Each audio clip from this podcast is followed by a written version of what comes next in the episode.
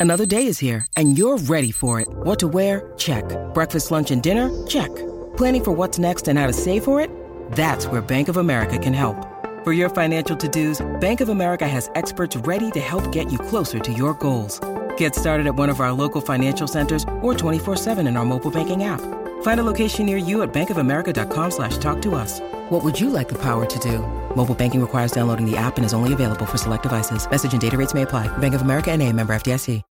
When you need mealtime inspiration, it's worth shopping Kroger, where you'll find over 30,000 mouthwatering choices that excite your inner foodie. And no matter what tasty choice you make, you'll enjoy our everyday low prices, plus extra ways to save, like digital coupons worth over $600 each week. You can also save up to $1 off per gallon at the pump with fuel points. More savings and more inspiring flavors make shopping Kroger worth it every time. Kroger, fresh for everyone. Fuel restrictions apply. Step into the world of power, loyalty, and luck. I'm going to make him an offer he can't refuse. With family, cannolis, and spins mean everything. Now, you want to get mixed up in the family business. Introducing The Godfather at ChumbaCasino.com. Test your luck in the shadowy world of The Godfather slot. Someday, I will call upon you to do a service for me. Play The Godfather now at ChumbaCasino.com. Welcome to the family. No purchase necessary. VGW Group. Void where prohibited by law. 18 plus. Terms and conditions apply. The one and only sausage and egg McMuffin from McDonald's, with a freshly cracked free-range egg, perfectly seasoned sausage, and oozing cheese. Mm, that's unreal. What she said. McDonald's. Breakfast done properly.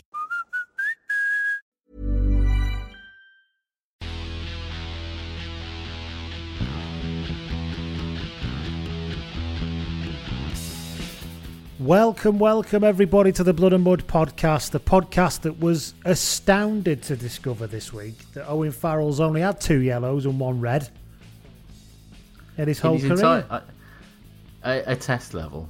He's had Ah. a few more at club level. Yeah, yeah, yeah. Okay. But still, he's he's not. He's only ever had one ban before, which shocks me. But you know, we'll Yeah. get into that. I think.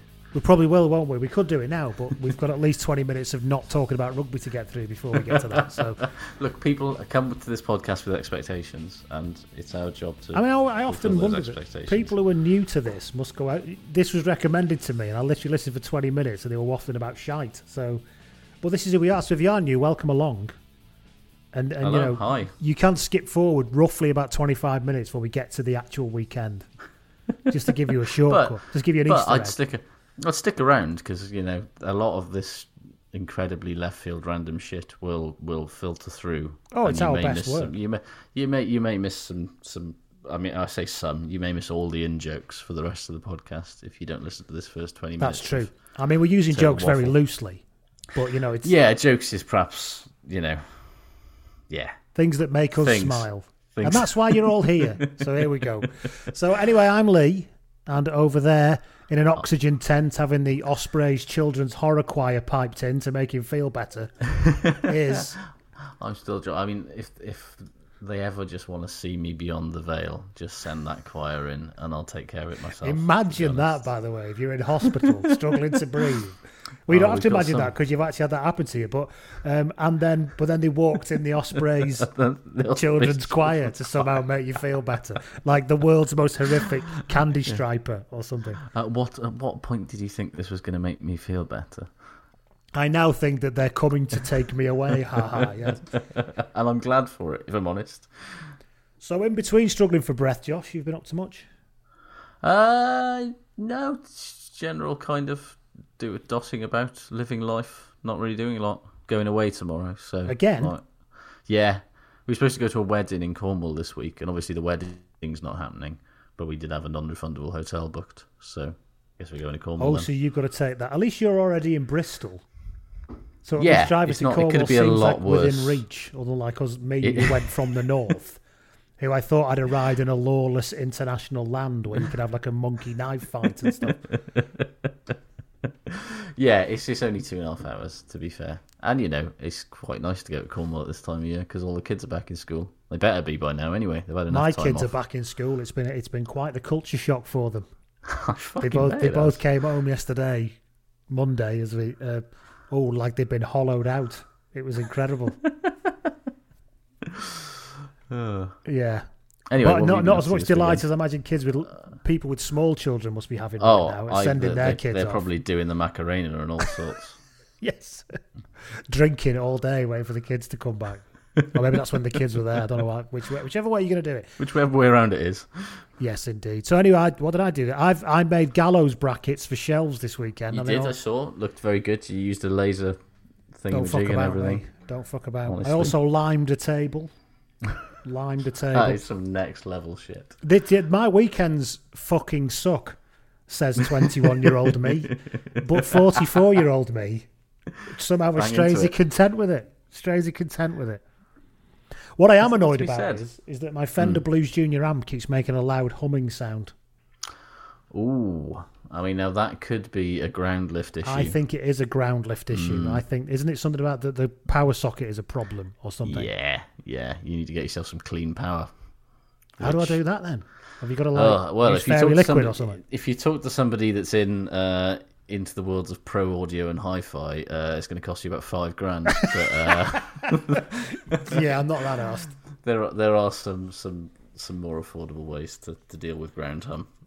If You any know, of we should you probably would- talk about that off air. We probably really. should, shouldn't we? But so, but if any of you would like to get in touch with me to tell me how to deal with ground hum in my valve amp, then you can please let me know at Blood and Mud or Lee at bloodandmud.com. My DMs are open as well as the email. And how do people get hold of you, Josh? uh, at Josh Gardner or indeed at Rugby Shirt Watch, which I've actually just started using again because you know, What else are you going to do? yeah, exactly. Uh, we're on Acast, we're on Apple, we're on Patreon.com, and we thank everybody. Certainly are.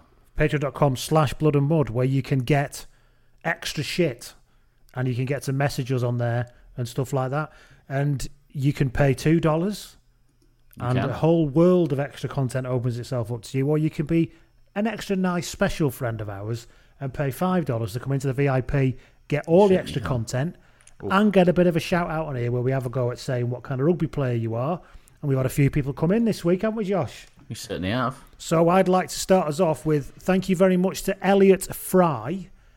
I see Elliot Fry as the captain of the firsts for both the cricket and the rugby club that play on the same ground in Rutland. Plays outside half for the rugby, opens the batting for the cricket, also picks the teams, as you can probably tell. Uh, yes, you- whereas I had uh, Elliot Fry, a city trader by day, uh, Willowy Centre for Old Delenians RFC in London by night. Uh, uh, the only person in the club who still thinks that the whole drinking out of a shoe initiation thing is funny. I, wonder if that there must be. It must still be out there. The young must still do this, or they found Oh, it's something even more absolutely still happening. despicable. Yeah. It's it's the shoe thing. I went to a, uh uh some hospitality at the Principality Stadium a couple of years ago, and Lordy. the group in there had still had. The, I mean, to be fair, they were all getting on a bit. Not you know, not that they were old, but they were all people in their sort of forties and fifties who, if you were new in the in the booth, you had to do the shoe thing. And I just said I wasn't going to do it, obviously, because I like my shoes and I'm not going to ruin them with beer. But it, it, it's still out there. It's still out there and it's still happening.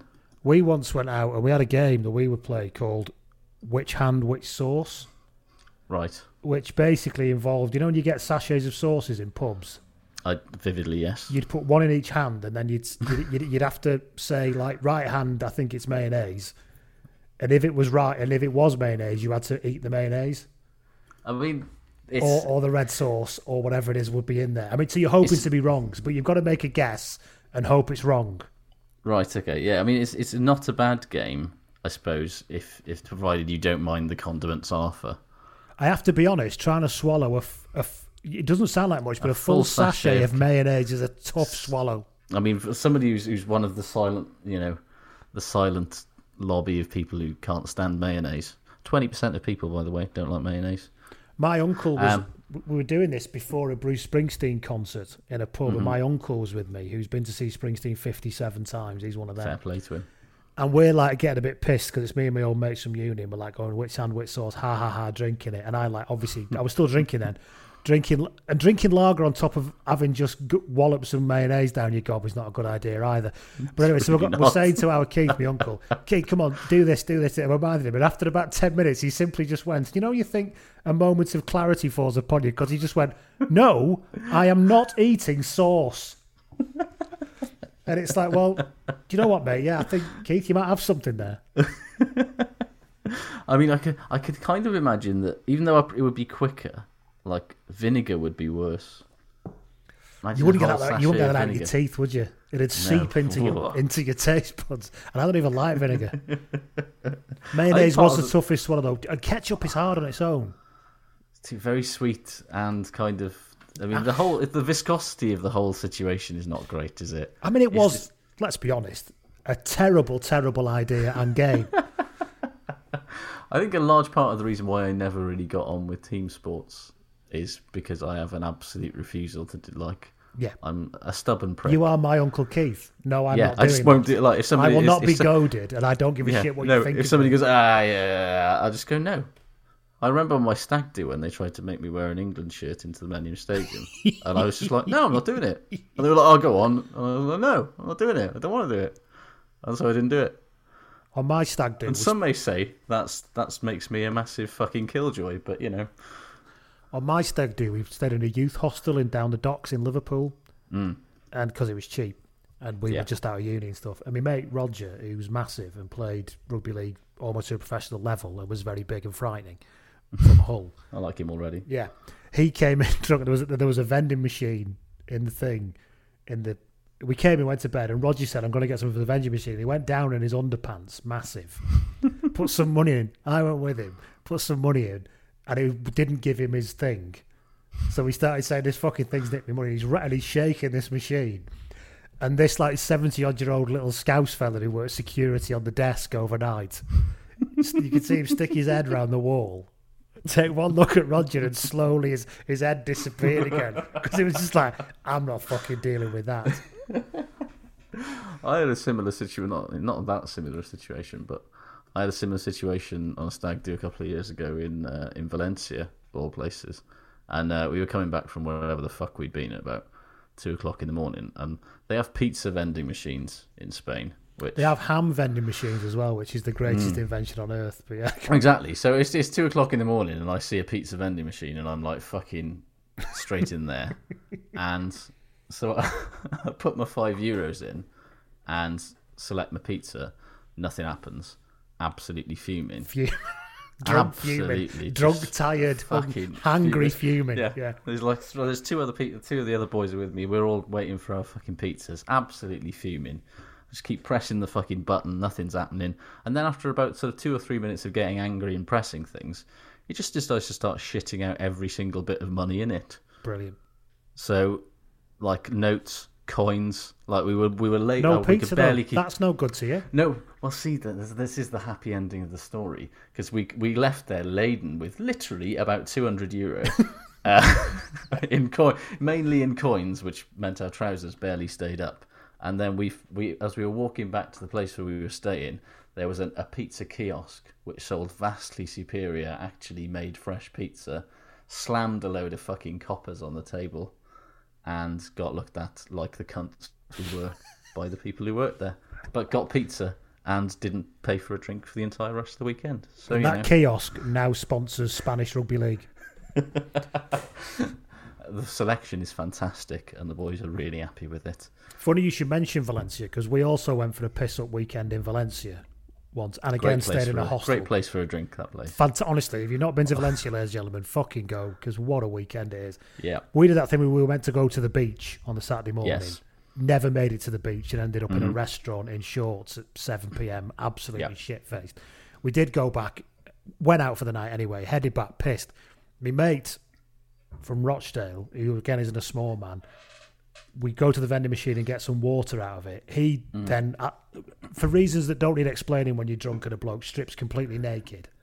and we're shouting, and there's two of us, two other ones, strip, and he's he's crouched down and he's squatted down for some reason, and we're pouring the water over his head in the middle of this like vending machine area, and this like American student guy with long hair and white man with dreadlocks comes, who's the kind of overnight guy, comes running upstairs and doesn't quite clock me, mate, for some reason straight away. He goes, he goes, guys, seriously, you're going to have to keep it down. And why is he naked? and we just absolutely mean- pissed ourselves laughing. It's a fair question. Yeah, because my friend, he's drunk and he's British. mention- it's funny you should mention sort of best laid plans of stag do's because on that Valencia stag do after the, the evening of the pizza, um, for some reason we were booked in to play five-a-side football in Valencia in September at outside at ten o'clock the following morning, which meant we need to be at the bus by nine, and it was like a forty-five minute drive, and it was tw- it was twenty-eight or twenty-nine degrees, and I mean I wanted no part of this. Quite a few, quite a few of the boys did. One one of the boys was playing with Saturday an stag espresso do in his hand. activities should be banned. So- there honestly, should be a European, Just be fucking hungover and have a breakfast. ban of Saturday stag do activities. what Could we're not do agree is, with you more. Is have a mid morning brunch, lie around and chat shit for a bit, and then go on the piss again at one p.m. Yeah, that's how it works. Why is it, why do you need to go paintballing? You don't. You think that you need something to do. You don't. All My you need to do brother-in-law stag drink. in Newcastle. I'd had about an hour's sleep on the Friday night, and we had to get up and go clay pigeon shooting. So we all got on the bus. and honest to God, it felt like a bit like driving to Cornwall. It felt like we'd been driven into international waters on a bus. It was so far away. To then just uh, like really half-arsely attempt to shoot a fucking clay pigeon and then go on. I've done that exact stag do, but uh, outside Birmingham, and including the Oh, driving that's into the worse. driving into the We're middle going to fucking- Stourbridge to do some clay pigeon shoot. into the middle of fucking nowhere when you're hungover. The last thing you want to do is fire a shotgun for an hour. It's like that's that's not physically, orally, the whole thing is just yeah. I'm really hungover. What I want is something smacking into my shoulder with a force that leaves it slightly bruised while making a very loud noise. Brilliant. while I idea, that. miss everything I shoot at. so my self-loathing from last night is going to be even worse after I've done this. Yeah. So sorry. Moving. Yeah. I don't know what. Elliot Fry, thank you. You started all of that. I don't know why. Fucking hell. See, that's why you come to the VIP because you make us go even yeah, more. You know, why are you the way you are? As you say, this we don't know. Also in the VIP is Rob Wood. Josh, what kind of player is Rob Wood to you? Uh, who would do double duty on both sides of the scrum when the club can only field four substitutes? Rob Woodward.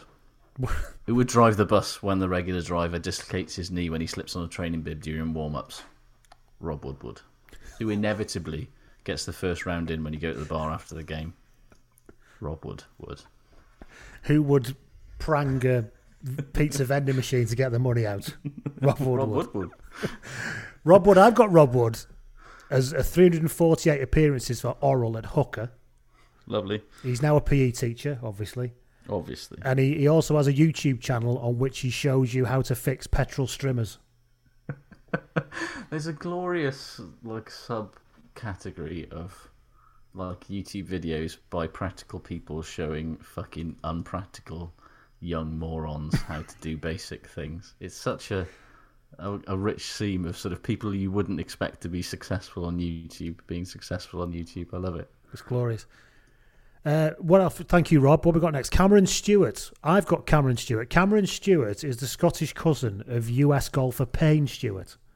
they no longer speak after an incident when Cameron took umbrage at Payne's plus fours and then wedged him using his pastel coloured flat cap. It's interesting actually because uh, I guessed that you'd understandably make somebody called Cameron Stewart Scottish as you Hmm. would. So I, I went down the, the route of making him an American, which I mean Yeah, okay. And Cameron's a standout open side for Harvard, Harvard Business School RFC. Cameron now spends his days chasing the dream at New England Free Jacks while also keeping his tech startup Snowbro, a subscription service that delivers square meters of perfectly preserved snow anywhere in the US for just fifty nine ninety nine a month afloat. You know these Hashtag Snowbro. Hashtag Snowball. other other other subscription services are available, as we know, because everything is a subscription service now.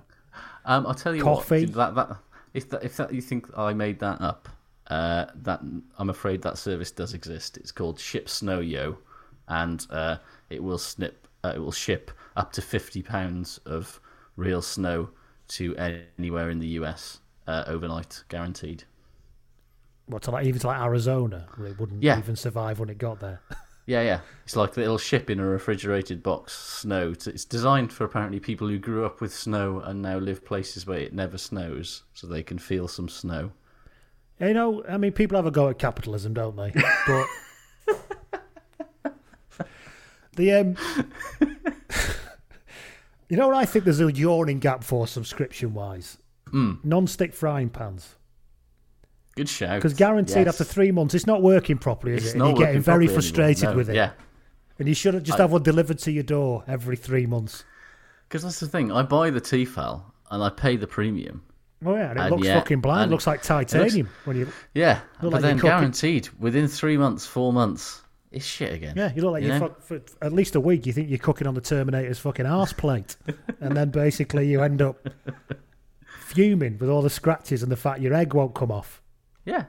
So maybe what we need to do is just have. I mean, it's not very good for the sort of, you know, the the, the environment. But maybe we do just need to start throwing out. We'll our, all be dead with this pestilence within three years, though, man, doesn't Yeah, it? that's a good point. This is Fuck nature It. teaching us a lesson for fucking up where we live. thank you, Cameron. Anyway, thank you. Indeed. Um, also, into the VIP this week, finally, is Ewan Clark. What have you got Indeed. Ewan Clark as? Uh, Ewan used to be a bruising outside centre, but as Mm-hmm. he's gotten older, his legs have started to go, and he shifted to number eight. Where, to be honest with you, he's enjoying something of an Indian summer because uh, now he's got so many more opportunities to be a total shithouse, and he's loving it. I like it. I realised I didn't say what kind of rugby player Cameron was. I just made a joke about him being related to Payne Stewart, but there you go. Doesn't matter. Ewan Clark. I've got Ewan Clark. He's a loose head prop for Night Stalker College former pupils. Lovely. Uh, refuses to move across to tight head, even if it's uncontested, on account of his nerves. Look, some people get a bit claustrophobic in these situations. Well, you know, I'm not going to yeah, judge yeah. him. I'm going to judge you, No, Ewan. no. Anyway, that's thank you everybody who's coming to the VIP. But finally, a gigantic thank you has to go to Dave McGee and Johnny Ball. Not that one. Um, Just took my joke right out of my mouth. sorry. for, for their obscenely generous VIP lounge contribution increases this week. Oh my god, lads, See- what's what's what's happened to you? We don't. I'm not well, complaining, but let me tell you what kind of rugby player you two are, right? You're basically literally angels with wings and everything. so, you're like Beauden Barrett and Shane Williams had a baby. yeah. And it had And wings Ma- and a harp and shit. Yeah, yeah. So thank you very much. If you do want to sign up, patreon.com slash blood and mud, and you can get extra stuff like the episode we did last week with Tony Collins Yes. and Cameron from the Scottish Rugby Blog podcast about sevens and also a bit of a history about the borders, really. It was really interesting that I thought. I really enjoyed it. I just sat there while Cameron and Tony did most of the talking. It was bounty. but yeah, it's worth listening if you're plus. That's I think the twelfth episode of the history podcast, uh, the history series. Now, Yeah. loads of good stuff in there, plus everything else. We begin as we always begin, Josh. Twenty-one minutes. That's not bad. That's a middling one That's, that's not with a bad. player spotted. And I'd like to thank Adam Mandeville, who got in touch on the DMs, and he said, "I don't know if this counts as a player spotted because he's retired and it was months ago. That doesn't don't let that hold you No, back, no, Adam." no. He said, "But in January, I was in having a drink in a rugby pub in Cardiff, watching a Munster game." When Barry John walked in the pub and sat right next to him. He sat there for hours and simultaneously watched the rugby, football, and the horse racing. Lovely stuff. He's always scanning, always scanning. He was very kind and humble and happily chatted to me about the rugby, about George Best and the woes of Manchester United. Fair play. He's a nice bloke, Barry. I've met Barry I've a couple of times. I've never met him. I, I'd probably go a little bit, you know, weird if I did, if I'm honest. Adam, that's a very good player spotted. It's a bit too good, if anything. A bit too good. However, it's not the greatest player spotted we've had related to a legendary Wales 10. Do you remember what that Oh, one was, Josh? It was Phil oh. Bennett in a park. Oh, And do you remember what they... I can't remember who sent it in. Do you remind me? But they wanted Phil Bennett's autograph, but they didn't have any paper. But they so they got the lid off a Chinese takeaway container out the bin and asked him to sign that. And apparently Benny was very nice about it, as you imagine he would I be. yeah. It's probably the most interesting thing he's been asked to sign in years. It was fucking brilliant, though. The the picture of this kid freaking out and trying to find her, and, it, and probably had like the curry, the, the oily curry stains on it. Oh, absolutely, it did. And let's be That'll honest, never, the ballpoint that'll pen never not struggled smell to of that stick. again. No, he's mainly he's he's mainly engraving his signature in there. It's not even really writing it. Shall we move on to some correspondence before we do the news? Oh, definitely, yes. uh, where we ask people who send us stuff and we read out the stuff that tickles our Send us fancy. stuff, yeah. Dave M gets in touch. He says, "I've got. A, we talked about cocktails last week, We did. particularly cocktails in pint glasses. Mm-hmm. Um, we got lots and lots of nominations. I've not had time to go through them. However, Dave M gets in touch. Said, "I've got a contender for the worst drink combo. I was on a date and I went up to get the drinks. I asked the girl what she wanted, and she said, "Can I have a Tia Maria and red lemonade?" Do you know what red lemonade is? Is it like no? What the fuck Well, is neither red did lemonade? I. So, of course, I had to go, what's red lemonade? Every Irish listener is going to be shouting now about how can you know what red Because apparently it's a legendary Irish soft drink. And it's literally lemonade coloured with cochineal, apparently. So it is, as it says, just lemonade that's red. I But mean, imagine a coffee liqueur with lemonade of whatever colour. I mean, I have heard of people having Tia Maria and lemonade. and What? I don't. I mean, I'm not going to pretend that I, I approve of it. I'm just saying that it, it happens. Dave M continues. He says, I had to double check what I was hearing, and because it was first or second date, I couldn't ask her to go up and order it for herself. The look on the barman's face was how I imagined Stern Vern would look if he didn't kill the rabbit that he asked you to kill.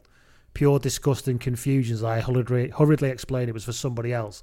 The drink was not good, and we did not go on any more dates. I mean, that's a lovely. Well, you've got to know what you believe in, postscript there. Dave. You've got to know Yeah, what you stand for gotta in this world. You've got to stick to that shit. Yeah. So, yeah, it's a red lemonade. Yeah. Lemonade covered with cochineal. Cochineal's made from beetles. You know that? Ah, so it's definitely not vegan then. I don't believe. Well, I don't know. Are vegans against eating insects? Yeah, anything basically that isn't a tree or a plant. I think, Which is fair enough, I suppose. But I always, Yeah. yeah, yeah, all right. Fish, because it, we all, aren't we all meant to meet, in, eat insects soon? Because it's the safe, best way to get protein, and there's like gajillion, many magillions of them. Yeah, apparently so. I think I'm pretty. I'm pretty happy to just die. I think I'm absolutely happy to just die. Not a chance. Yeah. So uh, Ben Brace gets in touch. Hello, Ben. He's listened for a long time, Ben. He's always he's always in touch for quite a while. So we've Mm. seen you there, Ben. Don't worry if we've not mentioned you before. So thanks for listening. He says, following on, so following on from last week's player spotted Josh when we saw Mike Brown in a sandpit in a royal in an RHS garden. yeah, I really did enjoy that. But Yeah. yeah. Ben gets in touch. He says, I've worked at RHS Garden Wisley in deepest, Hello. darkest Surrey for three years now and have never seen any Quins players. I must stop looking at the plants, I suppose, he says. absolutely. Yeah. Well, keep your eyes open, Ben. I mean, don't lose your job because you're not tending to the plants. No, no, no, obviously. no, no, no. He also says, referring back to your point about an oak uh, pine tree in your garden being worried about it in the wind the other week, he says, I'd be more concerned with a pine tree in the wind as they have more shallow surf. They're more shallow surface rooted than oak trees. See, that's what I was worried about. Yeah, well, see, because because the, the the roots don't look deep, but then at the same time, you know, they are made to be on the side of mountains and shit. He anyway, says- it was fine. No, but he concludes. He says, "Whilst the thoughts on the the thoughts on the bendiness is sound," he says, Hmm. "the pine tree is still more likely to fail in the wind." I'd say. Wow. I mean, you just don't get this from listeners from You other really podcasts, don't. do you? No. It's just a higher mean, class of knowledge, Clearly, I need to get a imparted, tree you know, surgeon without in. ego. You know, Yeah. wonderful. Fantastic stuff. Ian Wallace writes to us to say Hmm. that the military penguin was a question on Pointless last week. Truly, we are nothing if not the agenda setters. I want to know how you phrase a question on Pointless that's related to military penguins. Was it which of these names is a military penguin? And you had to like, how many? I'm really confused. But anyway, speaking of military animals, Josh, I, I, I felt like that might have been a segue. we have come to the point in this because now that we have a military animal, an animal war animal of the week, yeah, and we're we're, we're not ashamed to say this is what we do now. absolutely. It's, it's the primary focus of this podcast. I would like this week to introduce everybody to Dickin mm-hmm. Medal recipient for bravery in 1945, the dog called simply Rip. Hello. I like him already. Rip was a mongrel mixed breed terrier who became a Second World War search and rescue dog Oh, by accident. oh, look at him. Look at his Look at face. Have you ever seen a face better than Rip's face? Oh, a scruffy little wire haired, short legged terrier featured wonderful thing. Ah, Rip was found as a stray following a heavy bombing raid in London. So he probably got ah. his house and his owners killed. Yeah. So you imagine the emotional strain he would have been under, Oh, wandering the streets. He was thrown scraps by Mr. King, a gentleman who expected the dog to leave, but the two struck up a friendship. And Mr. King worked a post in Poplar, London, and Rip was adopted the mascot of the Southill Street Air Raid Patrol and became an No, unofficial an ARP rescue dog. dog. Fair play. Yes, being used to sniff out casualties trapped beneath buildings and became the service's first search and rescue dog. And it's because of him that they actually started training search and rescue dogs. That's fucking remarkable. What a fucking legend Rip is, eh? He took to it instinctively. Just because he wanted to do good, What a good lad. despite losing all his family by the sounds of things. Between 1940 and 90, 1941, he found over 100 victims of air raids in London. That's just. He was not, it says here, he was not trained to search and rescue work, he just took to it instinctively. Lovely stuff. He was awarded the Dickin Medal, um, a medal that he wore every day around his neck on his collar until the day he Oh, That's a died. great touch. And his medal was sold at auction in 2009, and it was ta- and, and it fetched 25 grand nearly, Fair play. a record price for a Dickin medal. Died in 1946. Died so in no, 1940. He was wearing that. He wore it around for a good year or so. And the war would have been fresh in people's memories. They'd have seen him with that little medal, and they'd have said to the guy who owns him, "What's this medal?" And they'd have told these people, and there'd have, there'd have been tears in the street. Oh, Well, there would have been if I was there. Rightly so, frankly. Ugh. He became the first number of Dickie medal winners to be buried in the PDSA cemetery. That'd be a ah. great day out, and I mean that genuinely. Having a look at I all mean- the PDSA, It's in it's in Essex, isn't it? Uh, Able long Sea way. Cat Simon from last week. He's there. is he? He is. Yeah. Well, that tell you what, pod outing, the next pod social, we'll go in the pub, then we'll go into the PDSA cemetery in Essex. His headstone Uh. reads, "Rip D- Dickie Medal, we also serve for the dog whose body lies here played his part in the Battle of Britain." Oh. That's Tell you what, I mean, this is what we need in a jaded world right now. Honestly, this stuff is is is keeping me going. this, in this i- you know. Well, it's, that or the remind- children's choir, so Yeah. Oh, I'd much rather Rip come and take me to the beyond than than some children's choir. Absolutely. Look at his little face. honestly, ladies and gentlemen, look Rip the dog up on Wikipedia. Look at his little face. Honestly. It is the most wonderful Hell of a- thing you will ever see.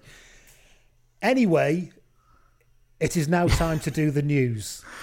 Yeah, news. Um, uh, Sailor signed yet another South African.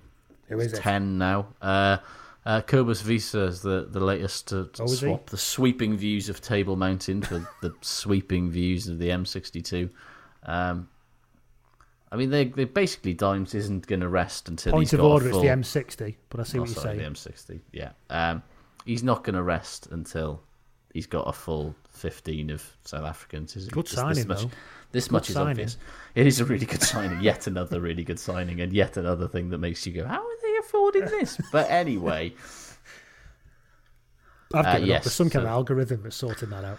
fuck knows. And nothing honest. ever goes wrong Uh, with them, as we discovered. So No. Uh, also, Eddie Jones has got more fucking jobs than uh, a humanities graduate trying to make ends meet in he's the doing a pod economy. now, isn't he?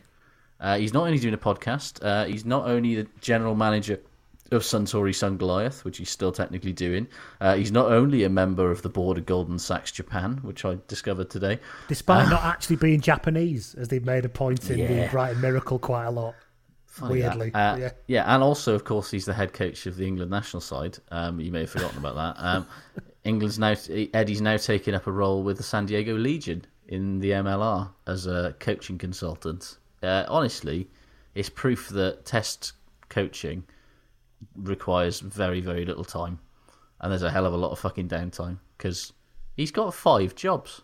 And from the sound of things, he spends a lot of his downtime swimming in a Scrooge McDuck style basement full of gold. Judging, judging Yeah, by I'm- I'm not- that he you've just lined up there. I don't think, think he's doing any of these things for free. I'll put it this way. No. I'm pretty sure he's doing quite well with England. So, yeah, good luck to him. I say. In other news, the autumn tournament. Remember that, ladies and gentlemen? That's still happening. um, although people are pulling out the red knots, will now have Georgia in it. Yes, Because Fiji, the man from Fiji, he say no. I know Fiji is still in it. Aren't thought they? Fiji are no. but I thought it was. I thought it was Japan were no, and so because South Africa are now no. Honestly, I don't know. No, England, Wales, and Ireland are set to face Georgia instead of Fiji. See, the because the 18 Telegraph says. the Telegraph says Georgia to replace Japan in Eight Nations tournament. Nobody's got a fucking clue what's going on. I think is what we come at the end of this. Uh, yeah, so who knows, honestly. Um, but Amazon want it, which is interesting. That that's is much more interesting. inter- That's much more interesting than the tournament itself. Um, is that Amazon are apparently very interested in the rights, particularly because it's rugby on in November, and it's therefore going to help them boost their pre-Christmas subscriber numbers, which they obviously want because then you'll order all your Christmas presents on Amazon because you'll get them the next day. It's very smart. Are also, some people who don't order their Christmas presents on Amazon? I don't. I don't know who are these people. I mean, some people morally object to Amazon, but uh, I mean, if you've got it, So do I in abstract, would- but then I just Ah, buy yeah, stuff I from do. I do as well. Yeah, fundamentally, I also morally but This is just- terrible, it's terrible, just, terrible, just really terrible. fu- However, it's just they- very fucking easy to order things on Amazon Prime. They are sending me a new gas cartridge for me tubular light in my garage. So you know, Oh, I need one of those as well. Actually, while mine's flickering, I'll just get it on Amazon now. No. Um, yes. So that that to me is much more interesting than the tournament itself. Would be just seeing what Amazon did with rugby because they did quite a good job at the Premier League. I thought. I thought they really did. Yeah, yeah. So and, it- uh, yeah, and also, what it proves is is that Georgia will turn up to anything if it means two to one. absolutely anything. Yeah. Also, it, it, it also, as we well known, that coronavirus doesn't actually affect Georgians. No, clearly not. Look at them. Just They're take not one asked look at at them. all. No. Georgia for coronavirus. You know, there's that island in Greece where every health re- uh, researcher all converged on about 10 years ago because they realised everyone on there was living to 95 and they had no heart disease. Yes, And they yeah, all yeah. converged. Well, what the fuck are these lads doing? That's what they're going to do with Georgia. Yeah. It's just like, what are they doing? It's like, oh well, genetically, just look at them. Yeah. Of course, they're immune to it. Turns out the, the whole island thing was obviously the diet and the fact they were all still walking about five miles a day to sit together at a coffee shop and have a chat. So it was Yeah, a combination it's, of no social isolation, exercise, and a decent diet. There yeah. you go. Who'd have thought that would have been good? Yeah. Social isolation is incredibly bad for you. Just so you know, As w- as we will all prove as we are all over the next prove. six particularly months. yeah. particularly if you are if you are an older person because it affects your confidence hugely. This is not even a joke, ladies and gentlemen. I'm trying to No, I'm trying to educate true. you here. Any more news? Uh, I mean, there's news, but like, I mean, does anybody really care? Things are happening so fast at the moment in terms of just stuff. Like, an All Black squad has been named. Um, yeah, there's rugby going on as we speak. I was just about to say, here's some right up to date live news. uh, it's half time at Bristol Northampton and Ashton Gate, and Bristol are winning 21 points to three. I mean, cool. That's def- That's a good thing is that that's not going to be out of date information by the time people hear this. So Uh, it's half time. Craig Doyle and Lol are having a chat. Craig Doyle's boot game is disgraceful. really, It's, I mean, what are we talking here? We're Are we talking, Chelsea, boot from the looks Oh. of things. It could have laces. It's hard to see from here. They've got that kind of wooden sole. Is that the best way I can describe it? Like Oh, like- like yeah, yeah, It looks yeah. like it looks Sort like the, a, a cork sole almost. the bottom's been made from the where the stitching is looks like it's been made Mm. from pine. Yeah, yeah, yeah, yeah, me? yeah. I'm with you. Lol's wearing a pair of trainers that are entirely too white.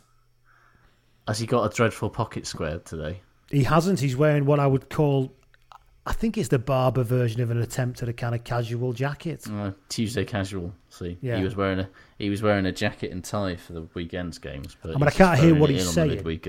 I can't hear what he's saying, but I'm sure it's obviously every single word of it is fucking priceless and worth his weight in gold. Obviously, as as with everything he says ever. Yeah.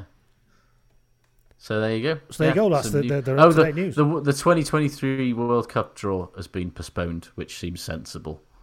Um, yeah. it's been shifted until the 14th of December, which, to be honest with you, seems again optimistic at best. I think But, they should know. do it on Teams and screen it that way. Yeah, so like you can see like Bill, Bill Beaumont's cat walking in or something, or sat eating I- raspberry ripple ice cream. I'd be on board with that. Why not? Why not? Nothing's ever going to be the same everything. again. Virtual everything now. That's how it works. Um, what have we got? Should we shall we move on to the weekend? Should we talk about we the probably weekend? Probably should, yeah. Here's what I th- weekend semi semi final fever this weekend. Mm-hmm. Semi final fever feels very different on Saturday than it does on on Friday this Mm. weekend. Because let's not be around the bush. That Friday game was despicable. Oh, unbelievable. Unwatchable. Munster Leinster, by the way, in case you're not Yeah. following me. Awful game. And yet, the one on Saturday was, was pretty good, like. Well, it had drama at least, didn't it? Yeah. It had drama. The I mean, Munster. Going back to Munster. I mean, they're missing a few players, aren't they? Firstly, They are, to be fair. To be fair to them, but I mean, their attack was like watching somebody trying to push coal through a sieve. Well, this is the, the thing. They had no recognisable pattern at all beyond just run it up Yes. for ages. And, you know, I know they're missing some players, but they've also got a lot more good players than a lot of other teams have got. And I'm not sure that that's really. I'm not sure it's really a good enough excuse I that think- we're missing a few. Yeah, I think de Allende and Farrell can be used better than that, regardless of who you're missing. I would say. It's it was. I mean, to call it Route One is perhaps to do a disservice to the Route One because Route One actually goes somewhere. Um, but it's it was not the most. What's the word I'm looking for? Advanced plan I've ever seen. no, very little on the old kind. pattern. Yeah. No, and yeah, as you say, you know, you look at that back line and you think they've still got Andrew Conway, Keith Earls, Conor Murray, Chris Farrell, de Allende, JJ Hanrahan, and Shane Daly. That's a back line that should be able to score a couple of tries. Or at You least know? get beyond the gain line with something like Yeah, regularity. yeah. And they had, you know, their pack was good. It's, I, I know, I know Leinster would be Leinster, but Leinster were not. You know, they did quite a good job of making Leinster look annoyed and frustrated, and not their usual selves, which I suppose is credit to them in some way. But yeah, you did just. I couldn't shake the feeling that there was just you know a little bit of adventure, a little bit of coherency in attack, and they might have actually nicked that game because yeah, I think they made a quite a big mistake in not kicking that penalty a couple of minutes on the end. mm, I mean, I Abraham wasn't kicking very well. Of you know, that night of all nights, he had his his Toblerone Yeah. boots on, didn't he? But um, I think he'd have probably kicked that one, I'd and so, and then yeah. you'd have got the ball back, and you'd have given yourself a chance to square it up, wouldn't you? I mean, it's still a fucking long shot. Don't get me wrong, but then it, but in the end, it just fizzled out into into nothing. It was yeah for the last half an hour. It was basically everybody knew that Leinster were going to win, but we all just had to get through it. And who'd have thought that uh, Leo Cullen looks even more terrifying with half his face covered up? It's just That was a shock, let me tell you. It allows you to focus on his eyes, which I'll level with you are not the most attractive part of him. Maybe No. Mrs. Maybe Mrs. Cullen disagrees with me, but yeah, I just think he's Sure. got better features. So yeah, I mean, uh, Sexton played pretty well. To be fair to him, however, He did. who who was on? I don't know who was on co-commentary on Friday. I, I don't. I Was it Liam Toland?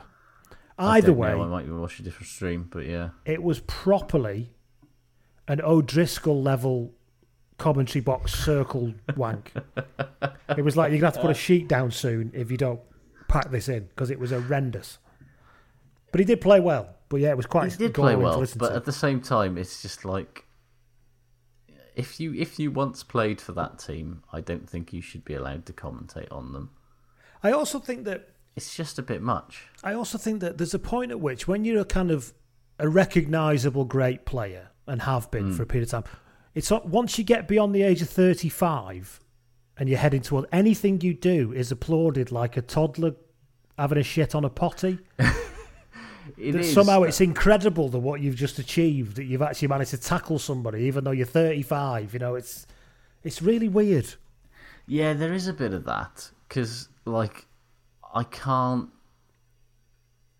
I, I, I'm not saying that he doesn't deserve every plaudit that he gets, but like, there's a bit of that with Alun Wyn where it's just like, Yes. like Alun Wyn is a, still a fantastic player, but there's a hint of patronising sort of um, like vibe to it that people are just amazed that he's not fucking shitting in his hands every time he steps onto the field. It's And there's Alun Wyn Jones this week again, not wearing a nappy. Well done, Alun Wyn Jones. Yeah, it's like no, he's a professional. He's one of the best rugby players that's ever lived. Of course, And the he's flip still side of decent well, at nobody- thirty-four. And nobody calls it out. He doesn't play that well. Because it's almost No. like, well, how can you expect him to play that well? He's 34 years old. Mm. You're lucky he's not just shitting in his hands. yeah, it's it's it's it's. Can we can we move past the anybody like? I sp- I, sp- I find I, I find that I sort of I notice it and get more annoyed by it now that I'm in my mid thirties. But it's like, can we not be just kind of amazed that somebody over the age of of thirty-two, say, can fucking walk in a straight line on a rugby field or any kind of sporting endeavour? Within my forward vision is getting those over 50s live funeral plans through the through the post. I'm not that far away from it. And and and that's kind of making me angry. Just the very idea of it is making me get annoyed. You could get a charming carriage clock though, so you know. Oh, yeah, why does everybody over 50 want some chintzy shite for their house? What do you think our because obviously the the charming You can get this clock. pen. Pen? I can't even fucking write anymore. Honest to God. Every time I try and write something, it'll break me wrist. I- It's interesting though what like because obviously they've it used to be the charming carriage clock for the Sun Life over fifty plan or whatever it is, Yeah. and now it's evolved into this pen. Like obviously, as people as, as sort of generations change, they're like kind of hit. So what's it going to be for us? Is it going to be like this charming phone case? or and then even further on, this this charming Snapchat filter. Yeah, this charming Bluetooth speaker. but it's still that horrible chintzy gold. It's just a Bluetooth speaker. Yes, indeed. Yeah. It's wrapped in glass in a glass case. uh, Where were we? The weekend. Yeah, so anyway, Munster Leinster and, and the fact that Johnny Sexton is old. yes, and apparently that's amazing. That is that's welcome to That's Amazing with me, Carl Hooper. Jo- yeah, Johnny imagine that? Sexton Welcome to to That's play- Amazing with me, Carl Hooper. I've got Johnny Sexton with me this week. Johnny, what have you done? Well, I'm 35 years old and I don't shit in my hands. Get off me, get off my fucking show, mate. Each one of those accents is terrible, but I am available to do recorded messages should you wish me to. I think that we're gonna get. You know that what's that fucking thing called Cameo? I think we're gonna get requests. No, as in the. I'll be the well up for you can- that. the app where you can get famous people to do uh, record record video. Yeah, I didn't know what that you. was. And Charlie Starr from Blackberry Smoke, I follow him on Instagram because I love a bit Yes. of Southern rock, you know. And he mentioned I'm here on Cameo. I was like, what are you on about? What, they doing a cover of Word Up or something? I'm, I'm fascinated. But no, I it was, I- do you want, it's 120 quid for him to say happy birthday in a Georgia accent, you know. I mean, I'm saving up to get uh, James Haskell to wish you a happy 50th birthday in a few years' time, mate. So, Beautiful you know, shit housing. Yeah. He keeps appearing in my Instagram recommends, reading excerpts from his Right, book. Do you know how much James Haskell will do a uh, do a cameo for you? How much? For well, I mean, it does depend on what you want, but uh, you can chat with him for just sixteen pounds fifty nine. Don't know what that means. Has a bit of a £16.59. It's very has specific. I, assume there's a I assume there's a currency conversion going Yes. on there, but uh, I don't know what the chat work. That it's got a bit of a Leslie Grantham vibe, and I don't like it. Um, Imagine that massive head filling your screen, chatting with you. uh, but he will record a customised video message for you for 116 pounds and 20 pence. How much So, is the uh, watch James getting fed into a threshing machine option? Is that there? It's not. There's not an option, but we could probably. they do do custom requests, so we could. Just to be very clear, ladies and gentlemen, caveat: I do not wish death via threshing machine or anything other method on James Haskell. Genuinely, I do not. It was a joke. I mean, it's sad that we have to say that, but it's. It is really, but putting it in sometimes you know. Yeah. Um, what else from the weekend then? Have you got? Uh, Ulster are the most under the radar league finalists in recent memory. since they were the like- most under the radar Heineken Cup finalists. Yeah, exactly. They only do under like until a week ago. I genuinely forgotten they were even in the playoffs.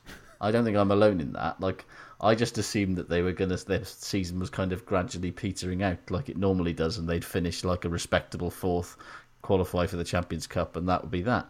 But no, I mean I think it's probably No, that- because they That was Edinburgh. That was the other team. that was yeah, excellent. Before Saturday, I mean, they had lost both of their games of the restart and looked fucking terrible in both of them. Let's not beat around the bush. Um, and then before the restart, they managed to lose to the Ospreys, which, I mean, come on. That's that's not league form, it? Like, not imagine losing, not only losing to the Ospreys, but losing to the Ospreys when they didn't have a coach or a fly off when it was during the Six Nations, and they somehow lost oh to the my Ospreys. word! I mean, it was the only happiness I've had this season. So please don't take it away from me. But That's like losing a game of chess against a drunk chimpanzee or something. That's properly horrendous. self. Yeah, it was. Yeah, I mean, I think I get. I think that so that sort of quite short set of results. You know, the last time we saw them, they So I they think people stopped paying Ospreys. attention, didn't they? So well, they're obviously Yeah, shit. So we don't need to look at them obviously shit exactly. Um, combined, obviously, with Leinster just winning everything all the time and Munster spending fucking loads of money on Springboks and shit. Um, it's kind of obscured the fact that Ulster have actually been really good this season. Like they're in the quarterfinals of the Champions Cup. They uh, played really well in their pool. They beat Clermont. They, you know, excellent. They battered Munster and Connacht during the Christmas der- uh, derbies, which obviously, like, that was the last time that meaningful fucking Pro 14 rugby was really played. Um, and do you remember that mad 54-42 game against Leinster before Christmas that they had as Oh well? shit in hell, yeah. exactly, that's what I'm saying. Like maybe this Since is the as much of a pandemic, everything seems like forever ago. seven million years ago. They say the past is another country. This the past is like it's it's on fucking present- Jupiter at the minute. Absolutely, it is. Like I mean, I know Edinburgh were at home and they were probably marginal f- favourites given what a really good season they'd had. But like, when you look at that Ulster squad, you go, yeah. I mean, it's not surprising that they add the depth and the resilience to kind of come back and pull that one out in the end. Because like, with the greatest respect to Simon Berghan and Pierre Schoeman. Like it's a bit different to bring on Jack McGrath and Marty Moore in the last half hour to shore up your scrum, isn't it? Or indeed Yes. having Alby Mathewson and Ian Madigan to bring on instead of Charlie Shiel and Nathan Chamberlain. Like that's the kind, and that was such a huge difference. You know, Hmm. it it really was just proper squad depth stuff. I thought Billy Burns actually played quite well, weirdly. And, He's played really well all and his season. and his um his d- despite looking like Colm Meaney's love child, he, um, the, he his his one-handed running backwards, covering one-handed yoink interception was my favourite moment of the whole game. When it was like they were like twenty points, they were what about twelve points down at that point, and he went running back, and they were like three on one, and he suddenly managed to just yoink it one-handed as he tried to feed it past him. I was like, "Good on you, mate." it was like it was a, a game for unheralded players to do excellent things. I think, which is perhaps why I enjoyed it so much. You know, you had men with no knees being fucking excellent again. You know, you had you had Ian Madigan back from the dead, still with a shit haircut, to do to do Ian Madigan things. It was yeah, it's it was good. I really enjoyed Yeah. it. It was a really enjoyable game. The one and only sausage and egg McMuffin from McDonald's. With a freshly cracked free range egg, perfectly seasoned sausage, and oozing cheese. Mm, that's unreal. What she said. McDonald's. Breakfast done properly. Oh no, is it everywhere? No, sure, stay and sort that out. We can have dinner another time. Amazing. Whether it's cancelled plans ah, Need to get in the kitchen and calm down. or the need for a quick, convenient distraction. Introducing Goodfellas Mini Pizzas. Four mini pizzas made with respect that cook in 11 minutes. Goodfellas Minis. Embrace the unexpected. Do we want to talk about Farrell now? yeah, I suppose we have to, don't we? Well, I, fe- I, my main sort of concern with all this is that Owen Farrell's shithouse reputation, right, has has entered the post-fact world. It seems over the last couple of days, because I understand why some people on social media and in the media are trying to like excuse or diminish or explain Owen Farrell's tackling technique and why it's you know, even though it has this propensity to result in dangerous outcomes, it's not a bad thing or whatever. But when you see what he- you know, that fucking tackle was horrible. like proper X-rated. It would even get sent off in rugby league territory. It always comes back to rugby league, doesn't it? Left rugby league when he was about fourteen. You can't fucking That's the blame other. That's league the that. other fucking. That's the other fucking thing. Everyone's he's going, oh, you know, private yes. school since he was about twelve. Oh no, it's like a what? How many games of rugby league has Owen Farrell played in his life? like, honestly, why don't stop using that as an excuse? I think it's um. I th- the weird thing is, a lot of people are saying, "Oh, you, you shouldn't be saying he did it deliberately. It was just a bad tackle." And actually, uh, in that, he wasn't deliberately trying to knock someone's head off. However, I, I, I still can't understand why we're still at this point that that doesn't really matter because a technique No. that reckless is going to cause a problem. I think that's the thing because, like, people, you know, there's various articles that are saying, you know, look at the stats, you know, 288 professional matches or whatever, no red cards until now, one two week ban, six yellows for high tackles in his career. But to take all those kind of stats in isolation is to ignore the fact, as you say, that his technique has been riding the boundaries of illegality for years and has regularly gone over it. And it's whether you result in a card or not. You have to start asking yourself the question: given what we know now and what we're trying to do, you're the Yeah. captain of England, and shouldn't you in some way be leading? Well, I don't know. This is a question. You know, it makes me reflect. Shouldn't you be leading what the game's trying to achieve as a kind of leader in the game? I understand what he's doing. And what what he tends to do is, and I admire him in some ways for this. He tries to be everything a brilliant rugby player is. So not only Yeah. is he a, a, creative player, a ten, one of the best players in the world, he also tries to be the, 100%. the hardest fucker on the field. And on Yeah. some level, he probably is. But it's it's it's like there's no need to do that, and you can still be quite and, and because and continuing to do that leads to this now. That's the thing. People have sort of accused it, uh, you know, claimed that it's, you know, it's how he, in inverted commas, has to play, being, you know, play, defending the 10 channel. And Nobody as he does playing. ever. Well, that's the thing. Nobody has to. And also, like, he's still six foot two. He's not a small man.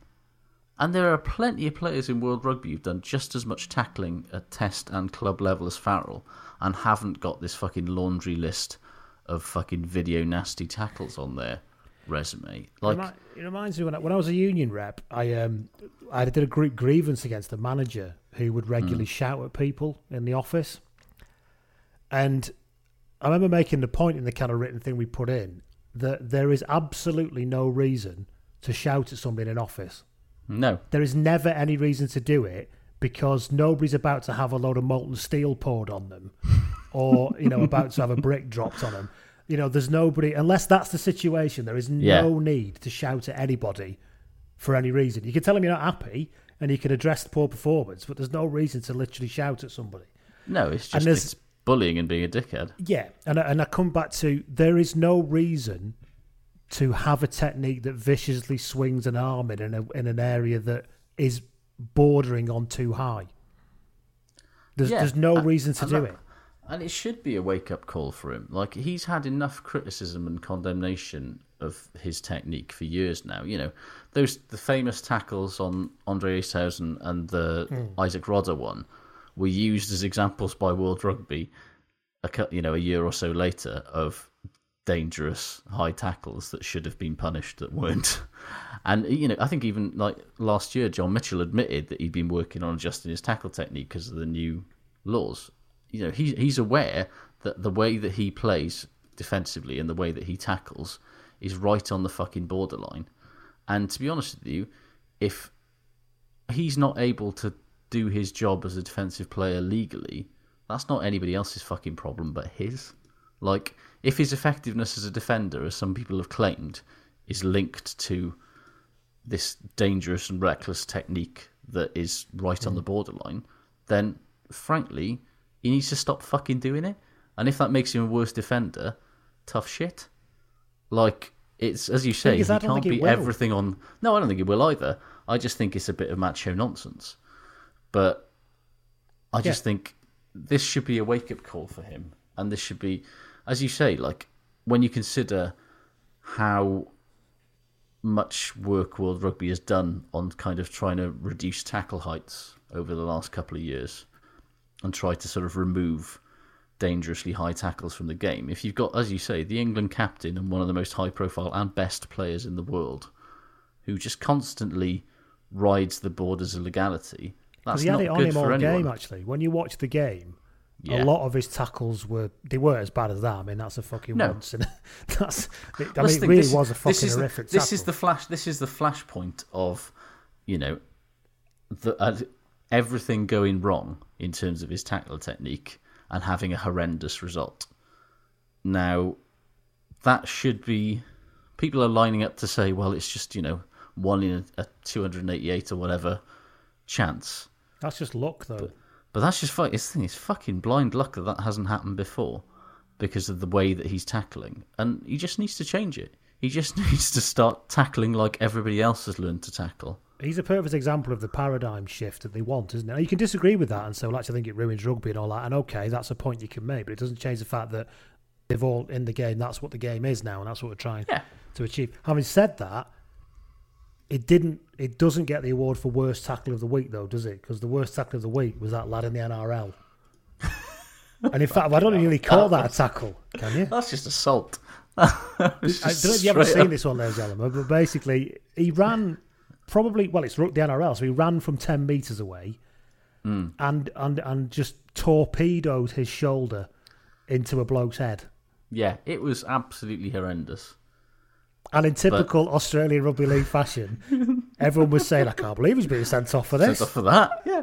All, all, all he did was use his shoulder as a sort of guided missile directly into his face.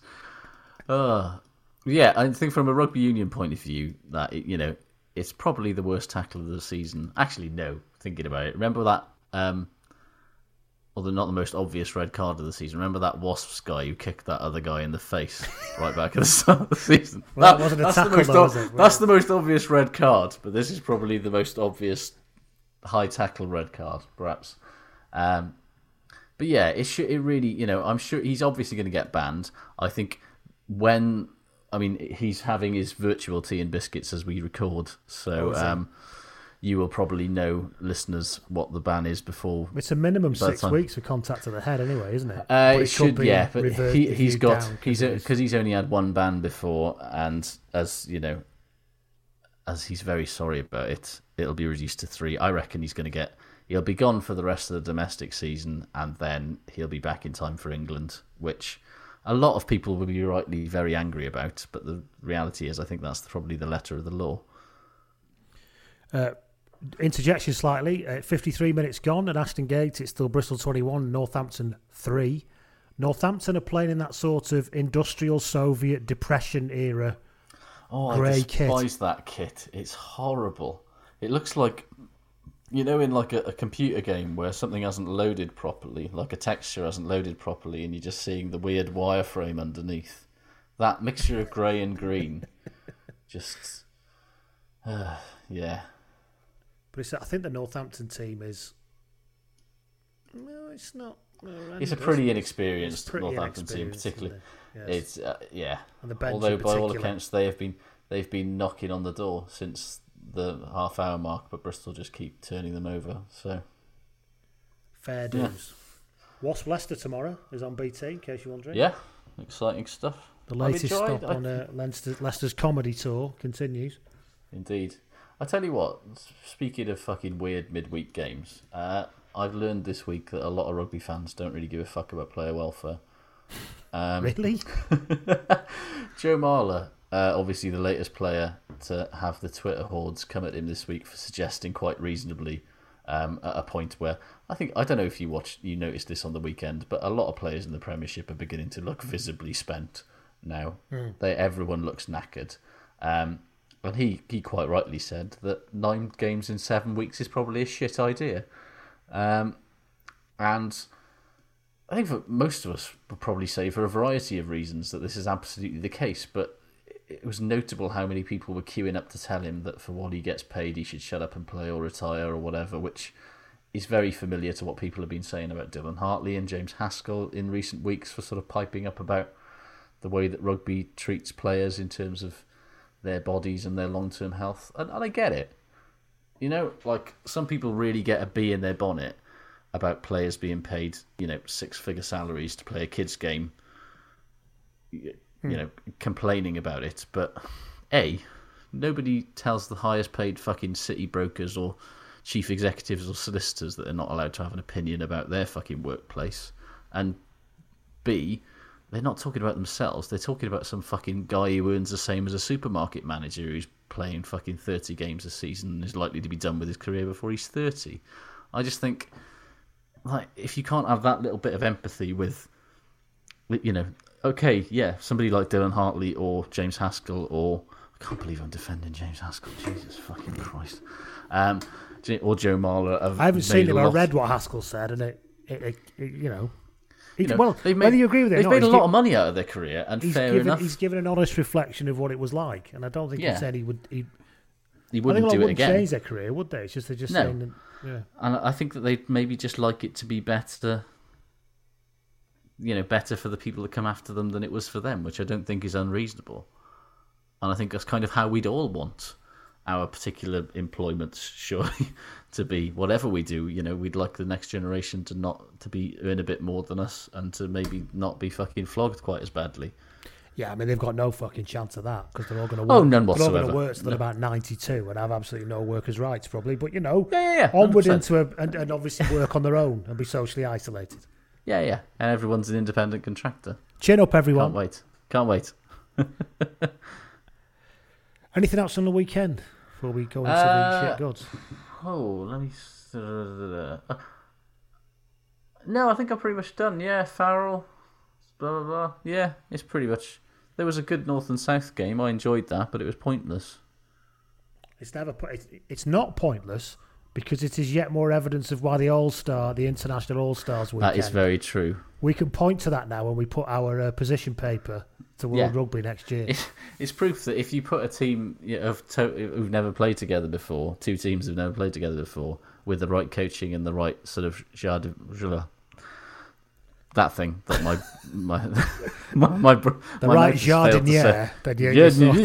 vivre, joie de vivre. Um, yeah, then you can have a really entertaining game. Ta-da! Fucking, I, I should we trademark this? I'm telling you something. If somebody picks this up, I'm sick of being shot on. And if somebody Yeah. picks this up and makes a go of it, I'm going to be fucking fuming.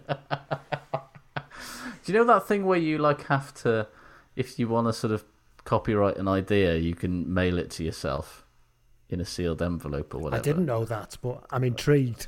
Apparently, apparently, if you've got an idea for a thing, if you do, if it's cheaper, if you don't want to sort of take it to the trademark office, what you can do is you can post that idea to yourself in a sealed envelope, and that counts. Well, that might be bollocks. Sounds like an urban myth, that to me. It does a bit, but That does sounds that like apply the, to pod- you know, policeman can't arrest you if he hasn't got his helmet on type story. Does that apply to podcasts? You know, we said this months ago. We've got evidence of when it was published on on Apple. It doesn't matter. If the bottom line is, if somebody does actually make a go of it and they've got loads of money, as the Oh, yeah, Winklevoss twins showed with Facebook, you just make enough of a noise and they'll pay you off. I'm happy, to, mate. I'm fucking happy to be paid off. Oh, absolutely. Don't get me wrong. course, Actually, we had this idea, as you can see, it's, it's been mentioned at least 37 times. Pay up or fuck off. Yeah, I know we said it was a stupid idea that nobody would do at the time, but that doesn't matter. I don't. But that's the thing. uh, Now, uh, with a month or so's worth of, of hindsight, I'm increasingly convinced that it's the greatest idea I've ever had. So, yeah, pay pay me. Fuck you, pay me. It's true, and let's not forget that one of your ideas was to wear vests a lot, which is and what an idea that was. So Hey, this is better it's- than it's that been idea. The soundtrack. It's it's been the, the heartbeat of my summer. So you know, I'm very sad that vest season is ending. Before we came on air, we were talking about baseball merch. Mhm. There's there's some there's some proper good men's be- vests in the in the Fanatics website for baseball, Oh, see, don't even tempt me. and they're not and it's I'll actually the off. proper vests as well. You know, they're not singlets, which is for me. I still think is a sleeveless t-shirt. You're, so you're on the borderline with those, aren't you? I am, but these are proper vests in that the strap is narrower than the shoulder. You with me? Yeah, they're, they're proper sort of muscly vests, aren't they? Fantastic. That- Which I think me and you would look fucking belting in. Oh, absolutely, without a, without a shadow. You'd look great on a podcast today. I bought I I because I was bored yesterday. Uh, I ended up uh, just a- apropos of nothing, just buying some merch from the Toulouse uh, online store. Because We all know was- why you did that. Well, yeah, Because you were drunk with excitement about that try they scored.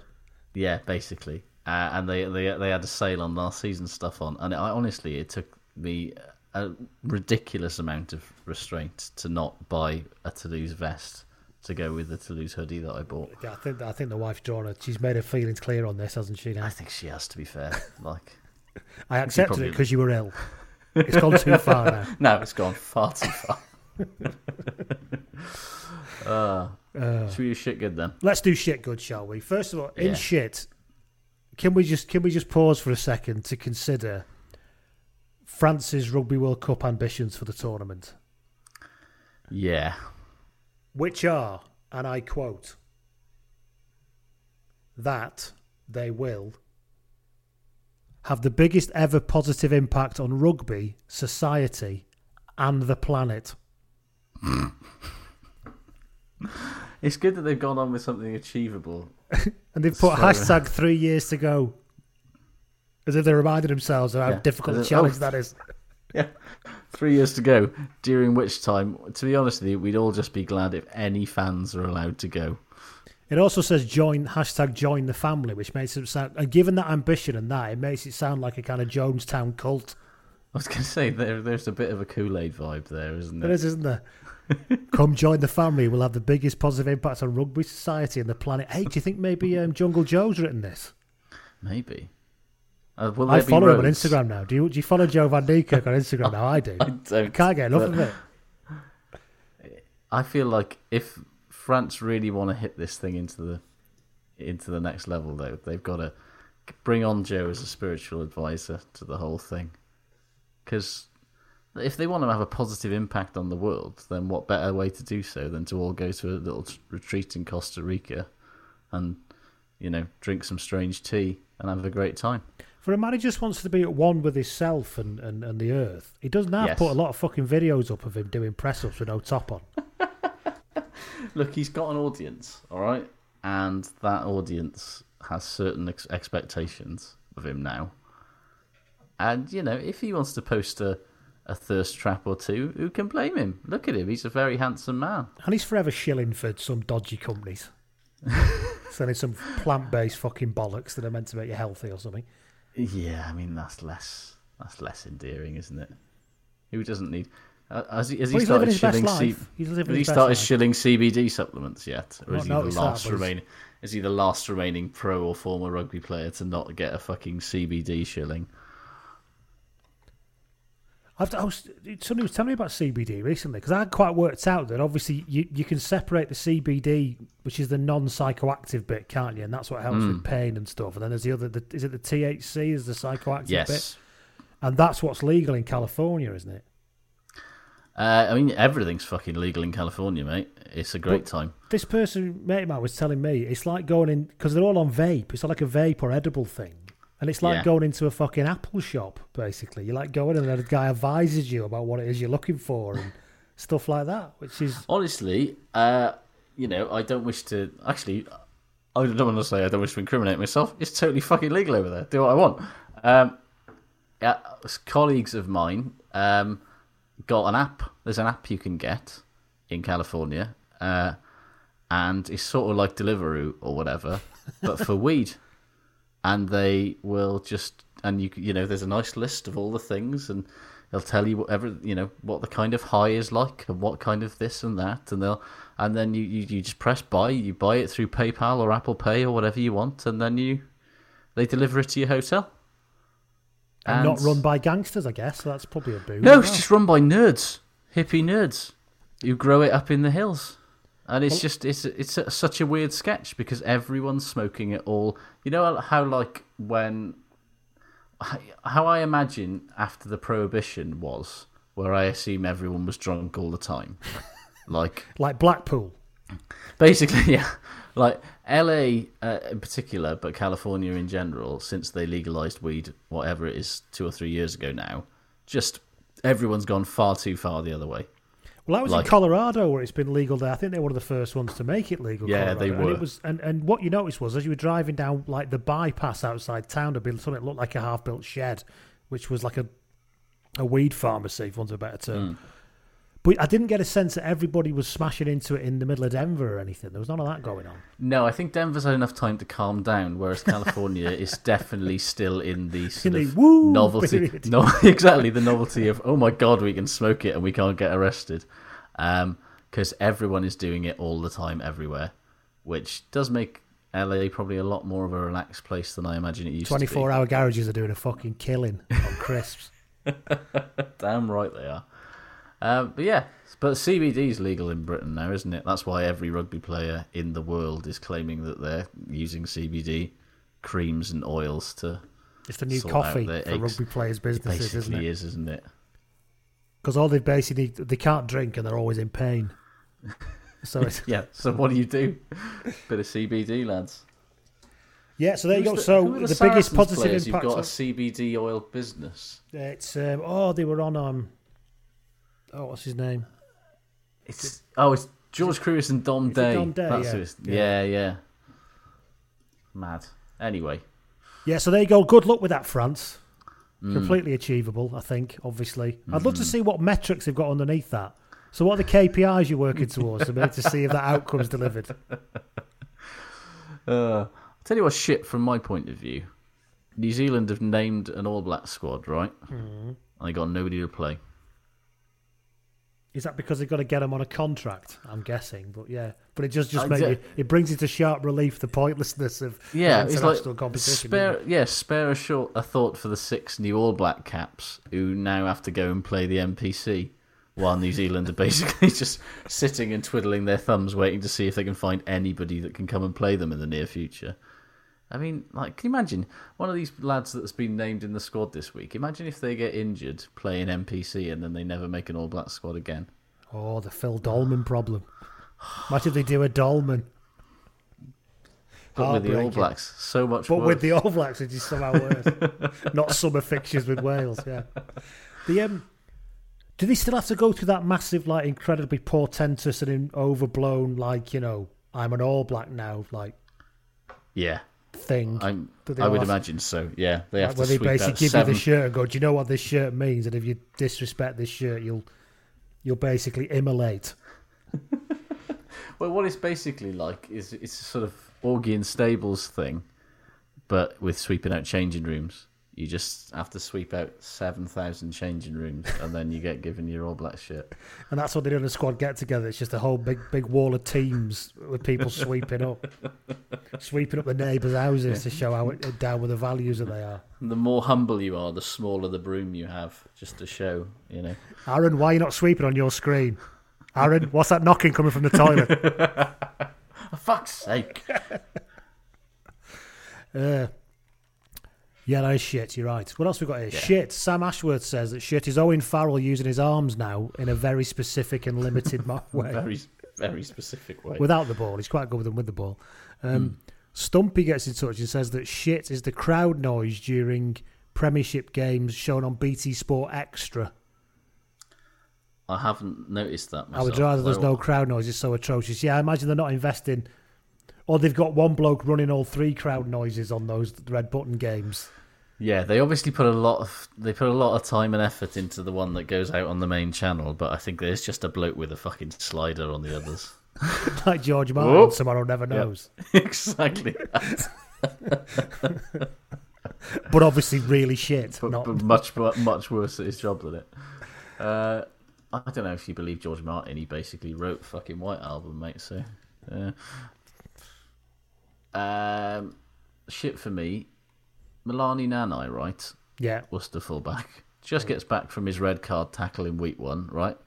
Uh, and then, so, fair play to him, managed to get away without any further sanction, but went straight in there and basically took Semi Radradra's head off. Um, and Pat Lam was quite aggrieved that he didn't get banned for it. But seriously, you've just been come back from a ban for taking someone's head off with a bad tackle, and then your first game back, you basically do the same thing but get away with it.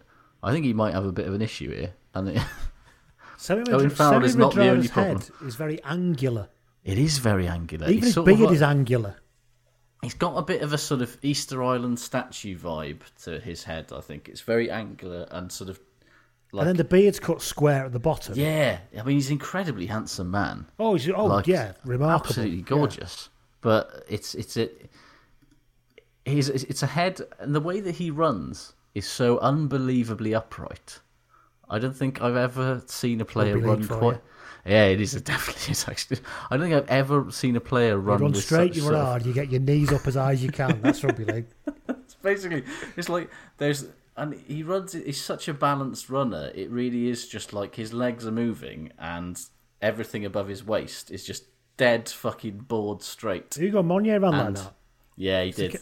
It's like the, it's a it's been it's like being coached. That's what sprinters are coached by, isn't Mm. it? Keep your top line still. You know. Yeah, his top line is absolutely wonderful. To be honest with you, everything he does. The greatest wonderful. difference between top line and bottom performance, bottom half performance, if you know what I mean, is, is Yeah. Liam Williams. And I was going to say, I you were going to say Liam Williams.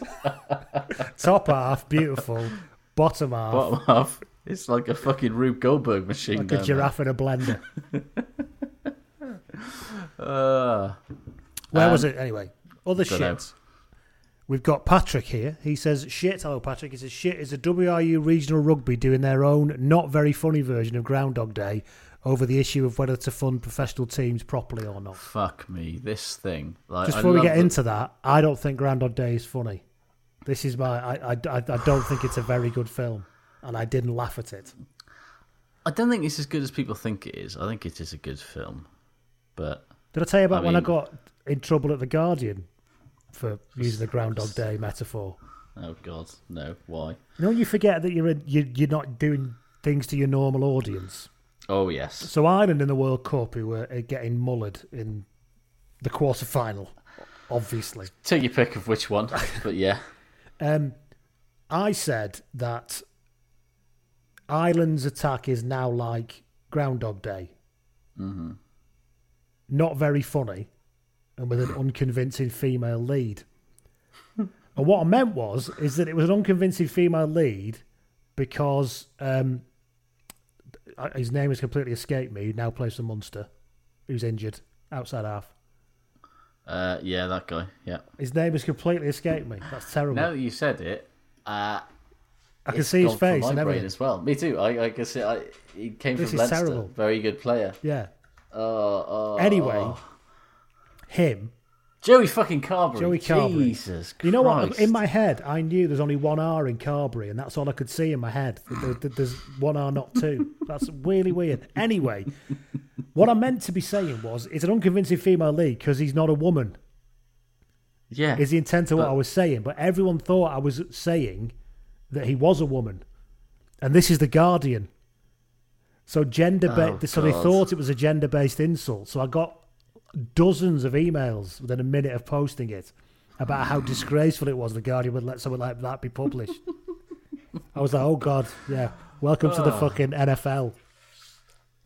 I mean, I'm not going to say anything about the Guardian's track record of covering transports issues. I'm But just it, it just, it was just, I mean, you know, but you know that thing, and it, it does. It Yeah. teaches you something about intent and how it's received. I had to reflect and go, oh, actually, yeah, I could see how they could see I it see like where that, but. Yeah, de- yeah. definitely. And of course, if I'd done that on Twitter, everyone would know that that's not what the kind of thing I say. Or I think. or to, and somebody would probably have gone, "Did you mean it like that?" And you'd have gone, "Oh, oh shit, yeah, no, sorry, but yeah, no, it was a, a full-on rant I got from it. Anyway, Anyway, so yeah. anyway, so so back to WRU. yeah, the way they've decided that the way that they're going to deal with the whole massive COVID-related funding shortfall uh, for the professional game is to make the regions take out massive bank loans, so that they're in, lumbered with crippling debt for the next five years, uh, if they even last that long.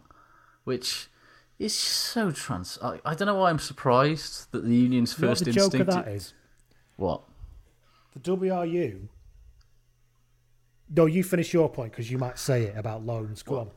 Well, I was thinking, yeah, I mean, the WRU ha- was previously leveraged up his, its own arse to pay for the stadium and then basically has spunked most of the money that could have been going and making the regions competitive for the last decade on early paying off of the stadium debt for absolutely no reason whatsoever. Um, and now, Kel Surprise, the union's first instinct in this situation is to create a scenario where the regions are placed into an even more financially precarious position, thus making the odds that they'll all go bankrupt inside a few years and they can take control of them even stronger. Just never let it be said that the union, and not to mention club rugby dinosaurs who still control far too much of the game in Wales, can't exploit the catastrophe, because fuck me, they can.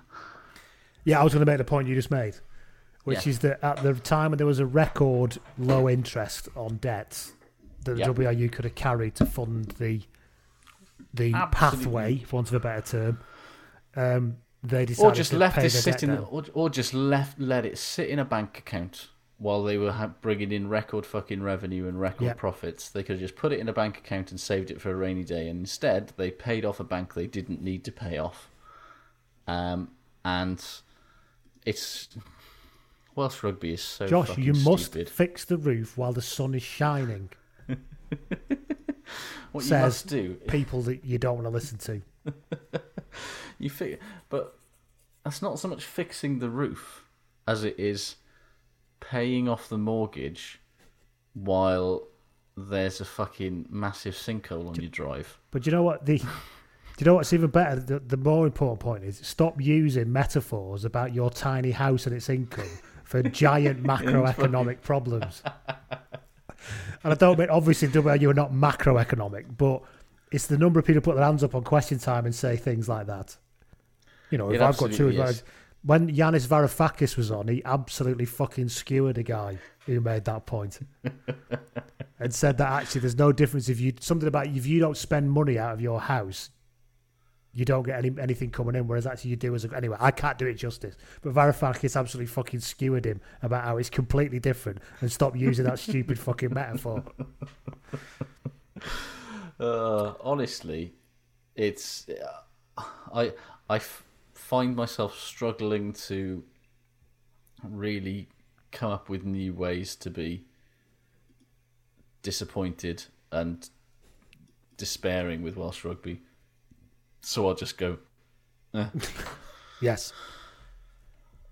I suppose if you're going to explore it though, this is a shithouse trick, right? And Oh, there's yeah. no two ways about it. But if you look Oh, at yeah. if the end game that you expect comes, and the WRU do actually run every club, is that a more viable model? It probably is. But, can it have enough that- funding to make them competitive? Well, that's I the thing. It, it probably is if somebody in the WRU has the political power and will Yeah. to smash the power of the clubs who Smash currently one of the five entities to make it four Yeah. entities, basically. You know, ultimately, the fucking 130 odd dinosaurs that are still in charge of club rugby in Wales still think that every penny that comes into the union is their money. And a big part of the reason that there's only fucking 2 million in the coffers instead of 20 million this year for the regions, why they need to take out these massive bank loans themselves, is because there's 13 million quid ring fenced for the fucking community game, which I agree with funding the community game, but I kind of feel like there could have been, in these circumstances, a little bit of give and take. And they'd have gone, you know what, without professional rugby, we will not exist. So maybe we all agree to take a little bit of a cut from our little bits and try and get through this together. But instead, they've gone, no, we want the 13 million. And that's left the regions with two and a half million quid to play with between them. I mean, who doesn't want a glorious future of having Uruguay's club rugby model? Yeah, yeah, indeed. It's it's it's remarkably short-sighted, which is exactly what I expect from the game in Wales. Uh, what else have we got here? Alex gets in touch. He says, "Shit is BT Sports continuous good on them for turning up, even though they're relegated, fawning over Saracens whenever they play well." Oh God, I'm so bored of it. Like, yes, they're trying to prove. Also, they've got a European fucking quarter final in a couple of weeks. Why are you surprised that they're still trying to fucking keep in good form and having a hit out? Also, they're trying to prove a fucking point as they go down. I think they should prefix everything with disgraced club. Yeah, 100% Next week agree. we've got Harlequins versus disgraced club Saracens. in the same way that the that certain rugby websites, Rugby Pass, um, have decided to sort of add weird kind of qualifiers to the names of prominent rugby personalities, such as friend of the pod, uh, Robbie Squidge Rugby. But also, I've noticed uh, Ellis Genge has got one of those this week, uh, which I, I mean. I can't, oh, that's outspoken Ellis Genge is what uh, what they started. Outspoken player welfare advocate Ellis Genge to step. this is a genu- genuine fucking headline on Rugby Pass. Outspoken player welfare advocate Ellis Genge to skip a Le- Leicester for the first time. what the fuck, man? Would you let that go past your office, mate? No, I go. What? pa- I go. What part of that? Fir- the first half of that sentence is relevant to the second. Like headline writing one hundred and one. Unless you, unless you're trying to imply some sort of shithouse thing. It's it's just What- like, occasional wearer of coats with glasses in the hood. Ellis Genge the capture. real ale drinker Ellis Genge to skip the Leicester. It's just what. Ah.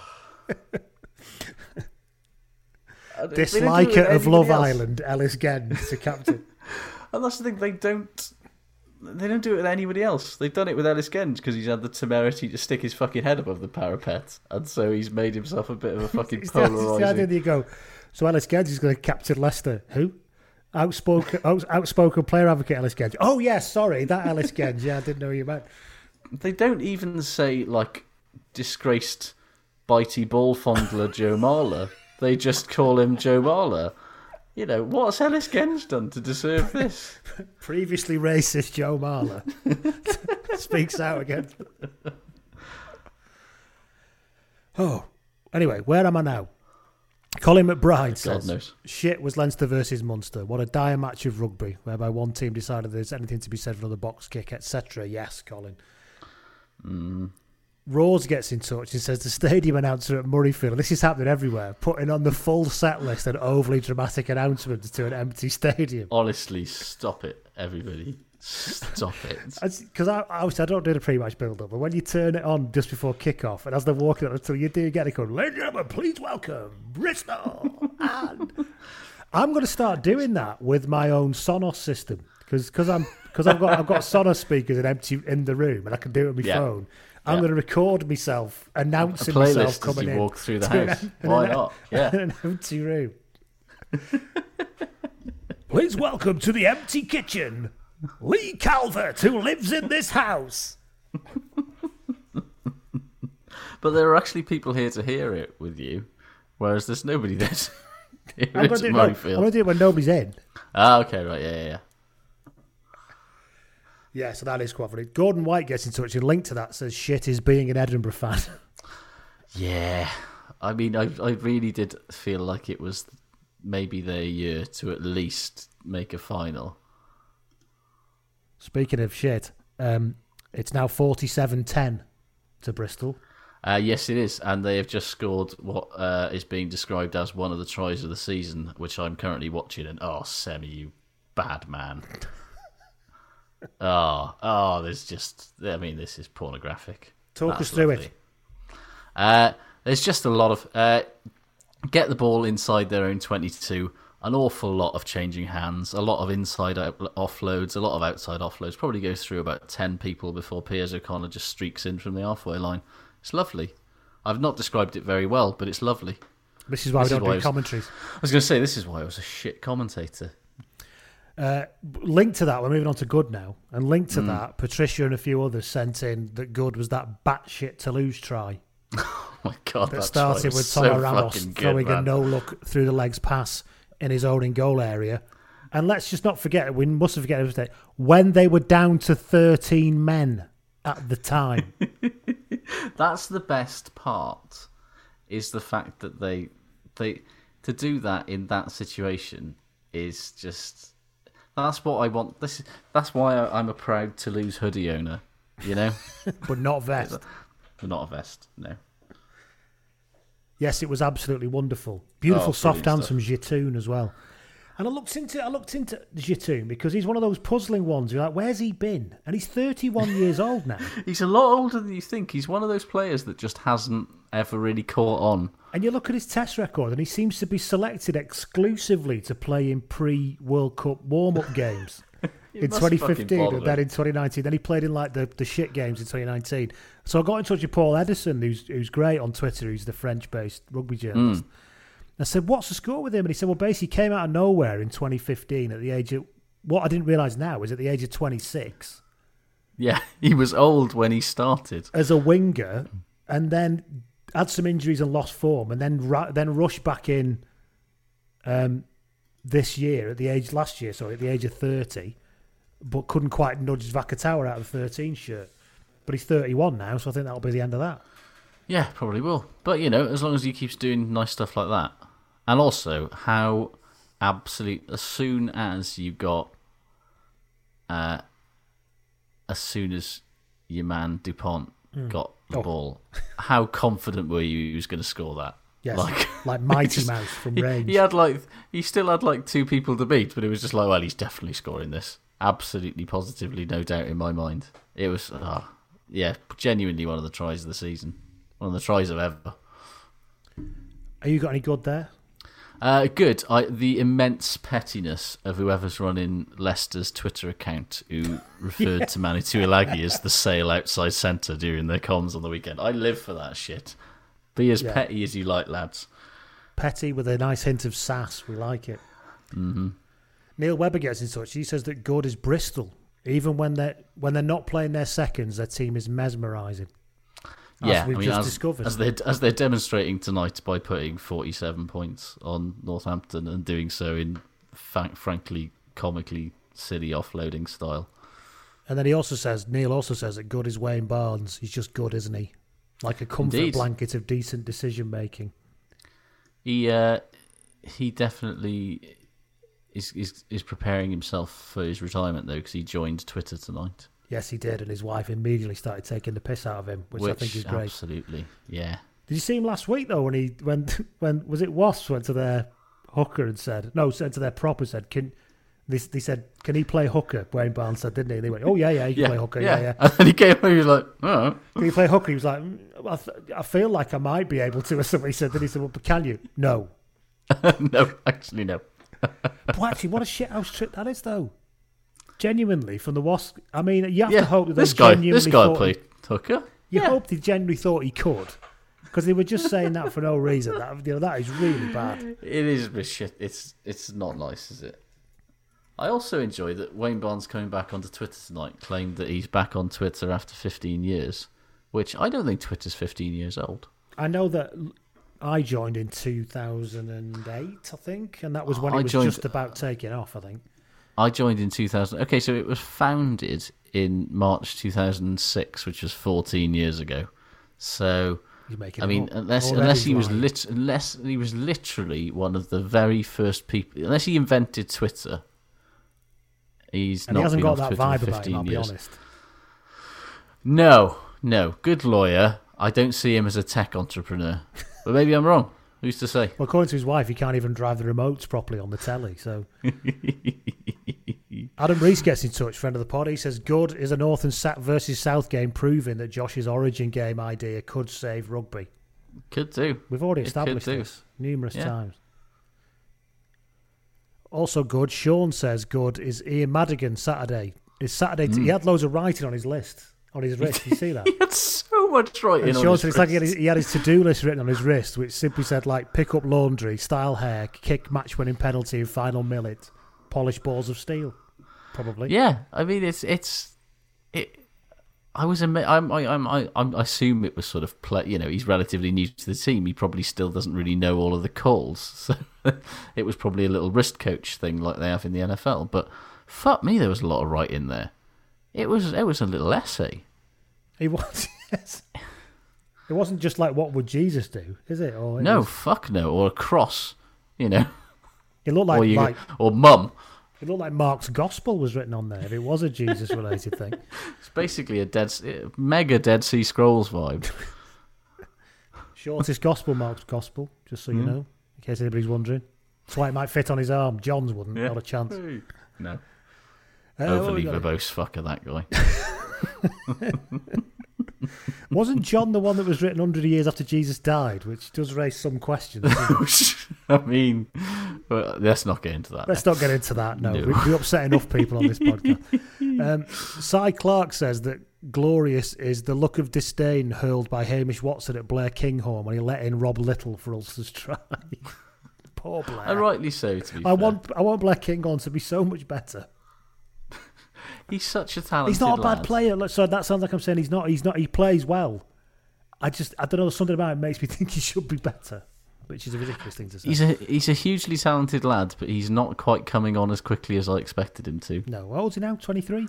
Smart. Yeah, he's it's like his third season or fourth season in Give top flight rugby. Give it I time. give him time. He's got time. Speaking of people who've had time, Matt Merritt says good is Augustin Creevy, 35 Yeah. years old and still gives it his all every single game. It was noticeable at the weekend that London Irish lost impetus when him and Blair Cowan left the field. Blair Cowan, Big who, star. who is I'm Still sure going. 50. Somehow still going. Yep. Still got the same haircut. Creevy looks knackered. Yeah, Like yeah, all the does. time. I don't mean because he's run himself out. He just looks a- like a tired man. That's because he spent most of the last four years on planes. yes, yeah. He's literally no idea what year or day it is No. anymore. He's got permanent jet lag. He still thinks it's Tuesday, the 13th of March, 2007, basically. Um, quick score update for the listeners who will have already known this. Uh, full time in Bristol Northampton, 47 10 was the final score. Uh, so since uh, Owen Farrell went into his little disciplinary hearing, uh, Bristol scored seven tries. So What a night for Northampton, eh? it's not good, is it? This is the. I mean, we discussed this last week, but this is the problem with all these fucking midweek Yes. games. It's too. It's just shit. I don't want to see it- this every week. This is why it's better just to wait for him to post the good tries on, on Twitter. Because Mhm. if you sit through it, watch it's a bit too depressing. Yeah. It's like a really unentertaining version of the Harlem Globetrotters. Because nobody's is. in on, It's- because the other team are not in on the No, joke. it's this thing. Nobody's in on the joke. It's just. Uh, it's just. Last couple good, of goods then. John Fox gets Yes. in touch. VIP member is John Fox. Thank you very much. He says, "Good is Andy Uren playing football to score a try, and the fact Uh, that, that was good. that there are actual fans at the Twickenham Stoop." Yeah, that was also good. I enjoyed that. Yeah, I mean, they didn't enjoy it. Uh, there were some fans that did actually leave before the end, which I found very funny. Um, I mean, they got absolutely battered, so who can blame them? I love that. You know, the very idea of being back in the rugby stadium is so important. Fuck this. This fucking sick of these bastards. Enough of this. And finally, Johnny says, "Good is speaking of Quinn says good is Joe Marchant. Even in very poor Quinn's showing, he always looks quality. Is he Yeah. ahead of Slade or JJ for that kind of thirteen if England don't go the Manu Crash option? I would say no in terms of whether he'll be selected, but in terms Hmm. of if he, how they're playing right now, I, I think there's a good shout for how well Joe Marchant's playing. Plus, he's got Yeah. that smattering of international, exp- I mean, playing elsewhere experience. That's very true. He did. Uh, he definitely has a a good Super Rugby kind of. He's he's he's he's looked a better player since he went to Super Rugby. I think he's learned And maybe a lot. it's that he's just in a, he's a little bit fitter. Yeah, that too. He's he's he, he's effectively mid-season, Mm. whereas everybody else is kind of struggling a bit, I guess. Hmm. 100 minutes is up, Josh. Anything else for 100 you? minutes, nothing for me. No, I've just got an email notification telling me that the uh, the Bristol Bears training singlet that I asked them to notify me of being back in stock is back in stock. So I mean, that's just made my evening straight off the bat. Josh has got a smile on his face. Absolutely, Umbro and rugby, the match made in heaven. Don't let anybody tell you otherwise. heavy '90s vibe on that Umbro training kit, isn't there? Oh, it's great. I love it. Everyone's very angry about the England shirt costing 170 pounds as well, which every year, honestly, I'm. I've, I've Oh, brought this that's up the on fo- the podcast that's the proper Mega Pro one, though, isn't it? No, there's there was a story on PA this week. Was New England kit will cost 170 pounds, and it's like yes, if you buy the hundred pound adult pro shirt, shorts and socks. I'm sorry, if you're an adult man and you buy the shorts and socks to go with the fucking hundred pound, you you deserve everything you get. You deserve to be ripped off. Yeah. Or you should use that money for something else. Just buy yeah, buy vests, buy vests. Right, thank you very much, everybody. Thank you, Josh. Thank you, and we'll speak to you all next week. When I don't even know what. What are we still in the middle of the league now? I've still Mate, I've got track. no fucking idea, honestly. What I- fixtures I- are this weekend? Some, The Guinness Pro 14 final, of course, is this of weekend. course, yes. Leinster Ulster, have some of that. I'm genuinely. I think that's going to be a fucking great game. I'm really excited for that. There is no uh, Premiership this weekend. Have we finished then? Oh no, there's games on Sunday. Fuck that. I don't care. I'm sick of trying to figure it out. The world is too frightening and scary and complicated a place for me right now. I completely agree. Speak to you all soon. Thank you very much, everybody. Goodbye. Always a pleasure. Take care. Oh no, is it everywhere? No, sure, stay and sort that out. We can have dinner another time. Amazing. Whether it's cancelled plans ah, Need to get in the kitchen and calm down. Or the need for a quick, convenient distraction, introducing Goodfellas Mini Pizzas. Four mini pizzas made with respect that cook in 11 minutes. Goodfellas Minis. Embrace the unexpected. Sports Social Podcast Network. Judy was boring. Hello. Then Judy discovered ChumbaCasino.com. It's my little escape. Now Judy's the life of the party. Oh, baby, Mama's bringing home the bacon. Whoa, take it easy, Judy. The Chumba life is for everybody. So go to ChumbaCasino.com and play over 100 casino-style games. Join today and play for free for your chance to redeem some serious prizes. ChumbaCasino.com. No purchase necessary. Void where prohibited by law. 18 plus terms and conditions apply. See website for details.